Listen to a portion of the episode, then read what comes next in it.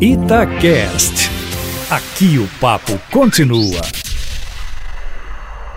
Olha, a semana começa, Kátia, com a economia mundial atormentada, com a queda no preço do barril de petróleo em mais de 20%, além do avanço da epidemia do coronavírus chegando ao Brasil.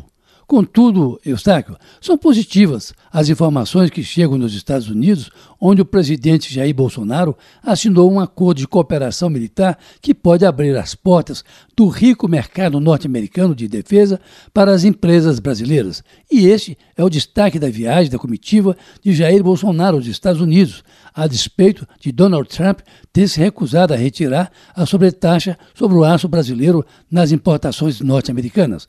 Trump disse textualmente durante um jantar a Bolsonaro que não promete nada, mas elogiou a parceria reafirmada com o Brasil, quem sabe também agora na área comercial. O contrapeso dessa viagem foi a parada do presidente Bolsonaro em Boa Vista, a caminho dos Estados Unidos, quando, sem meias palavras, convocou o país a ir às ruas no dia 15 para manifestações contra o Congresso e o Supremo Tribunal Federal, no que pode ser aí o aprofundamento da crise entre os três poderes, já que o Congresso vota amanhã o acordo feito na semana passada com o Executivo sobre a verba de 30 bilhões de reais em poder do relator do orçamento.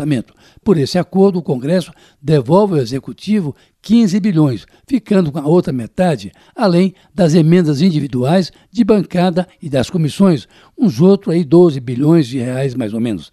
Mas o dia ontem, a despeito das boas notícias dos Estados Unidos, foi marcado por grandes manifestações promovidas pelas mulheres, aliás, no mundo todo, em defesa de seus direitos, quase sempre vilipendiados, desde a remuneração nos postos de trabalho até a discriminação pura e simples nos diversos setores da vida social e econômica.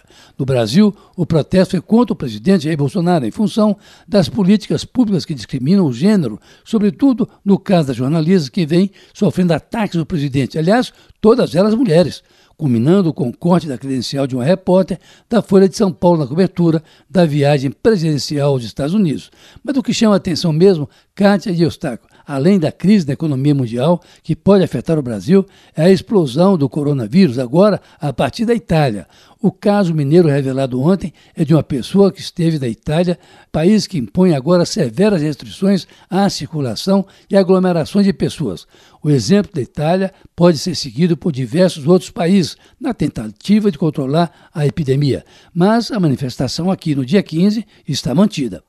Carlos Lindenberg, para a Rádio Itatiaia.